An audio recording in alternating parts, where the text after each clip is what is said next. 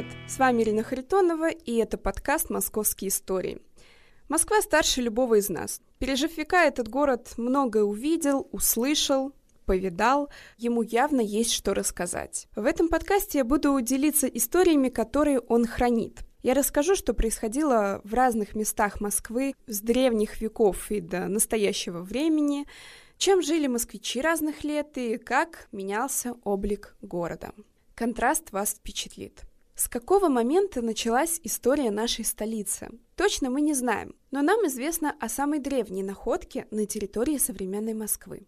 В 30-х годах прошлого века строители копали землю неподалеку от Тушина. Хотели построить канал имени Москвы.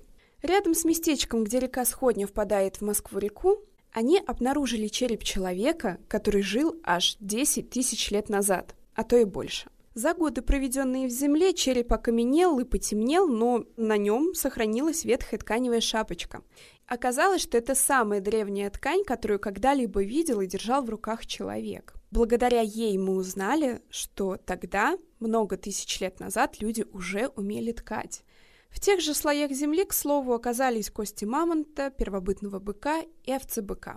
В историческом центре Москвы люди были уже 6 тысяч лет назад – это мы знаем благодаря раскопкам на Гоголевском бульваре. Тогда были найдены черепки древнего сосуда и кремниевый наконечник стрелы. Они оказались времен неолита, это поздний период каменного века. А Боровицкий холм, где сейчас стоит храм Василия Блаженного, то есть окрестности современного Кремля, неизвестные нам племена населяли во втором тысячелетии до нашей эры.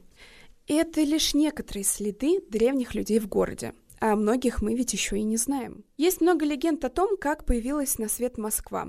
По одной из них все началось еще с внука Ноя, библейского пророка Мосаха. Когда-то он вместе со своей женой Квой поселился на берегу реки и основал там город. Чтобы назвать реку, а потом и город каким-нибудь интересным именем, он просто сложил части своего имени и имени жены. И у него получилась Москва.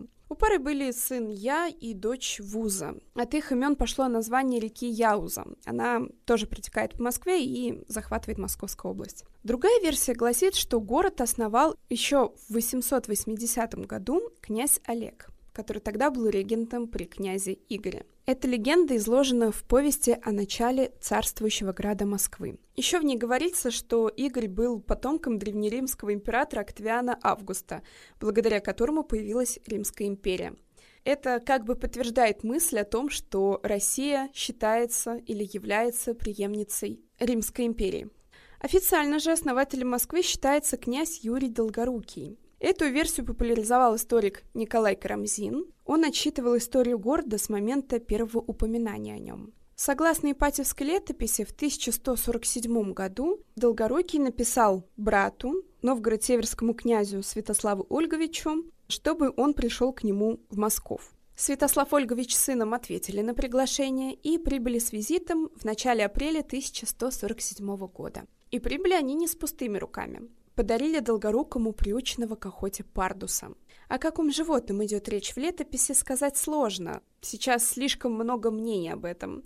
Некоторые думают, что это был барс, леопард, гепард, ну или какой-то другой представитель семейства кошачьих. Примерно через 10 лет на месте встречи братьев-князей появилась небольшая деревянная крепость. Ее приказал построить Долгорукий и назвал Москва-град. Она находилась на холме, в местечке, где река Неглинная встречалась с рекой Москвой и впадала в нее. Это юго-западный угол современного Кремля.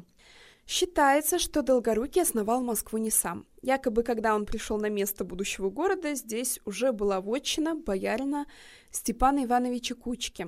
Князь просто хотел остановиться на ночь, но Кучка отказал ему в гостеприимстве и еще, ко всему прочему, оскорбил. Долгорукий, конечно же, обиделся, боярина убил, себе присвоил владение, а родственников погибшего переселил во Владимир. Дочь его, кстати, он выдал замуж за своего сына Андрея Боголюбского. Но на этом история не закончилась. Дочь Кучки Улита каким-то образом не знала о том, кто убил ее отца. И вот однажды, как гласит легенда, она гуляла по лесу и встретила Букала, воеводу своего погибшего отца. Он рассказал ей, как все было на самом деле, и женщина рассказала все своим братьям. Те обозлились и хотели было отомстить князю, но он уже умер как несколько лет, и поэтому они решили, что отомстят, убив Андрея Боголюбского. Что им, собственно, не составило труда, учитывая, что они были тогда его приближенными. Боголюбский погиб от их рук в 1174 году. Если история о том, как Долгорукий основал город, правдива, то в этом году Москве исполняется 875 лет. На этом у меня пока все. В следующем выпуске я расскажу, почему Маховая улица называется Маховой, какие строения находятся на месте опричного двора и что хранили в подвалах усадьбы в центре Москвы.